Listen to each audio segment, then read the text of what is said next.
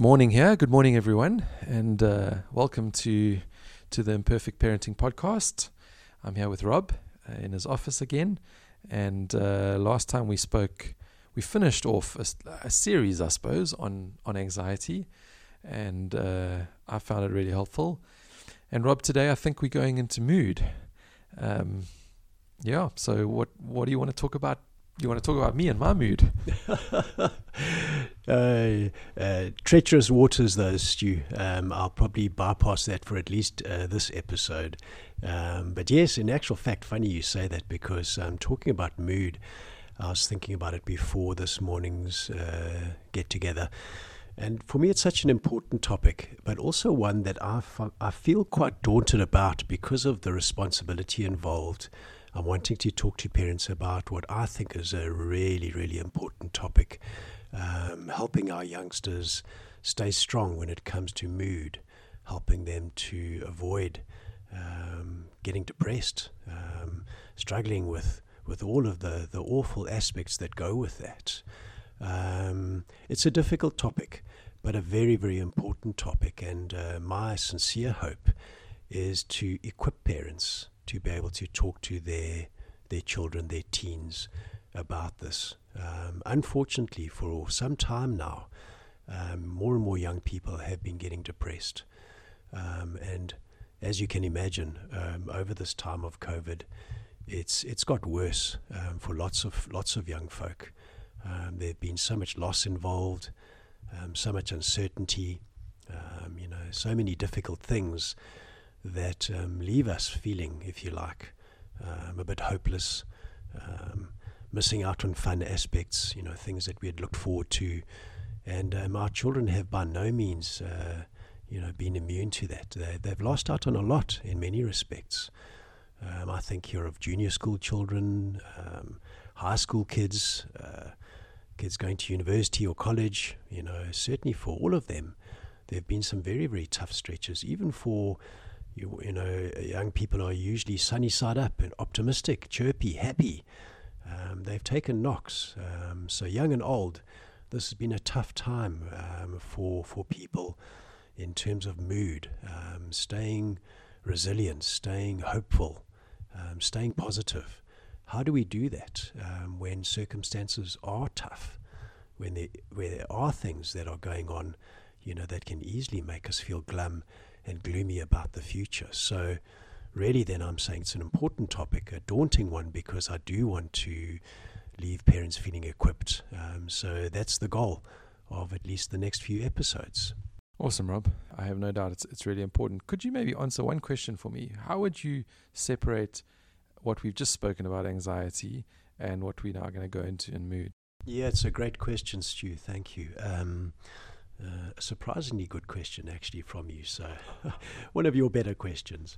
Um, Stu, uh, yes, um, you know, if I think of anxiety, uh, for starters, I think it's actually an easier topic for, for parents to talk about. I think instinctively we want to reassure our kids, we want to help them to feel unafraid. We want to say, I'm there, don't worry, you know, we can do it. But mood, dif- mood difficulties um, are harder for us as parents to, uh, to approach. Um, anxiety or worry is really around what could go wrong, what if, thoughts about the future, you know, agonizing over circumstances that we, we dread or fear. Um, whereas low mood is really around um, hopelessness, helplessness. What's the point? Um, feeling empty inside. So it's to do with loss, loss of possibility, um, loss of options, um, negative feelings about the self. So, depression is really more a closing in of the self, if you like. I sometimes say to young people when discerning between anxiety and mood, I say, well, let's think of anxiety as being like the color red. And I pick that color because I think it goes with the sort of the agitation involved, um, and mood being the color blue. And I choose that color because it's got this sort of you know, a somberness to it, if you like, a kind of a, a down element to it. So that would be a rough and ready uh, distinction between the two. Um, but they do go together. Um, so very often, kids who worry a lot are going to get down as well. There's a biochemical element to that because there's a similarity between anxiety and, and low mood biochemically. But also because of where the mind goes. You know, worry, worry, worry, uh, but it won't work out. And if it doesn't work out, then I'll be stuck. You know, so sort of circling between anxiety and mood. So that's why I said in the last episode that they're siblings, if not, you know, uh, you know, sort of, or cousins, if not siblings. They're very closely related. So, so would you would you say that? Uh, I mean, I'm just I'm just broad brush strokes here, but would you say that that anxiety there's there's almost like a high energy in it, um, and mood there's there's you know like a depressive mood is is kind of like a low energy and a and a slow and uh, almost closing in. Yes, I think so, Stuart. That energy level, I think that that is the way, one of the good ways of discerning. So it's a heaviness. Um, you know, oftentimes folk can feel agitated as well, can feel anxious at the same time. But in the mix of that, there's this kind of heaviness, the sense of what's the point, you know. Um, difficulty concentrating, just low energy, um, don't feel like getting up in the morning, you know, really, what's the point? Um, there's nothing to look forward to, no zip, no zest, no pep for, for the day. That makes sense, Rob. So, what what uh, what to talk about then about it? Yeah, and as you can tell, I mean, I think this is the thing about depression. I certainly find as a practitioner, talking to young people about depression, it's hard because um, you almost don't want to go there because of that feeling. It's like a sort of a wet blanket feeling or a cloud feeling. So, you know, when people are down and you're not feeling down, it's quite tough. Or sometimes when you are feeling down, it's even harder to go there because we don't want that same feeling elicited or aggravated in us. So, where parents are harboring their own gloomy thoughts or sentiments about the future, then it can be sometimes even harder to go there um, with an anxious, with a depressed child or a down child. But um, the reverse can also be true when we are feeling, you know, chirpy and chipper. Then you know, we're sort of our energy levels just don't match, and our child is down and um, it can be annoying or disconcerting. You know, why are you down? I mean, look outside; it's a beautiful day. You know, what have you got to be down about? You know, um, why would you feel this way? You know, you've got everything that opens and shuts. Um, I just don't see it. You know, so it can be a tough, a tough sentiment, a tough currency for a parent to engage in. Um, so I think that that's worth worth bearing in mind because, as I said in the in the last episode, more and more now young people aren't disclosing where they're at.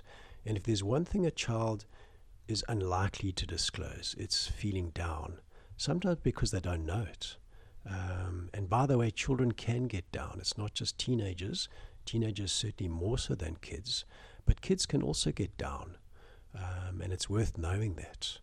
Um, bearing in mind that if you see your child with a change in mood, more irritable, uh, withdrawn, a drop in energy, change in sleep patterns, changing in eating, a feeling of kind of emptiness or crying a lot.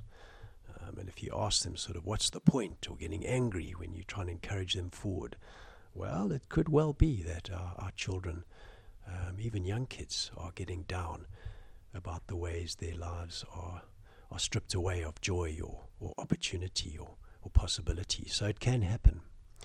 And uh, because young people don't disclose or don't know how to disclose, they don't have the words for it, we must, as parents, again, be brave. We must engage. If we think that our kids aren't looking in good shape, we must look towards them. We must uh, know how to draw alongside um, depression and low mood.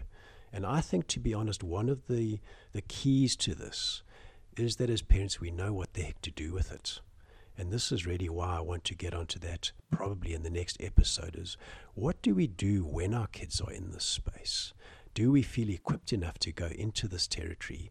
And as we said before, in order in order for us to feel equipped, we do need to do the hard work ourselves. We need to know ourselves how to how to deal with low mood. Um, what do we do with our own struggles in this regard? Um, how do we actually get our minds our lives around uh, around this this swampland, so that we can move forward, you know, in good ways. And how do we pass that on to our children? So I want us as parents to know what the heck to do if our kids happen to be in this most unwelcome territory. So Rob, I'm not sure. Um, I'm happy with you saying next episode. I think that we need to give us a little teaser this episode, uh, maybe of what, what you do um, about your mood. Uh, or, or just a little something because I want to know. well, I'll tell you what I'll do then is I'll probably go to what I've settled on as being the most important question to ask young people. And I'll explain why, uh, perhaps more than just over this episode.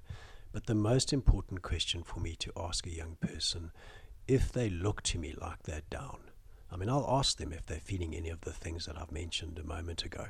If they say yes to that, and I start to say, look, I think you're feeling down, or I might even say, look, I think you're feeling depressed, I will ask them, and here it comes, why are you down? Why are you depressed?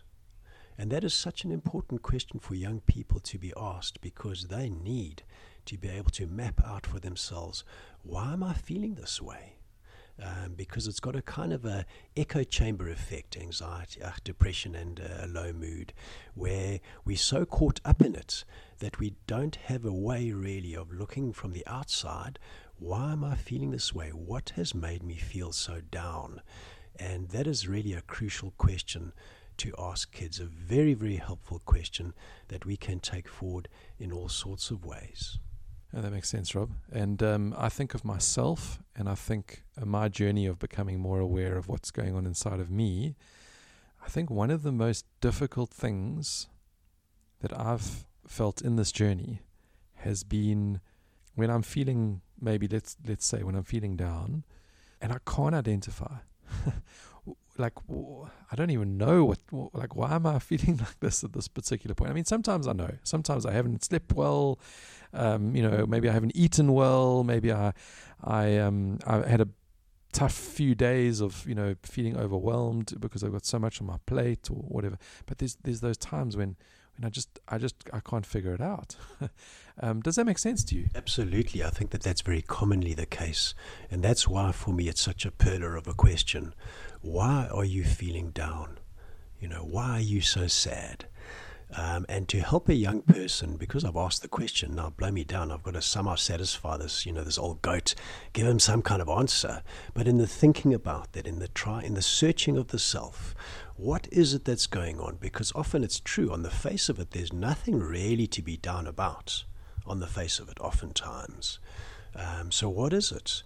And then we start to come close to those underlying, largely unconscious self stories that young people and and and and we as as older folk we tell ourselves without even realizing it these underlying unconscious narratives these gloomy depressing stories going on underneath um, our surface level thoughts and it's there that we want to get to. We want to recognize those underlying stories because that's where the power of, of mood and depression often often lies. Awesome. Well i look forward to the next episode where we can explore a little bit more about about that and what what what's going on because I need to know myself.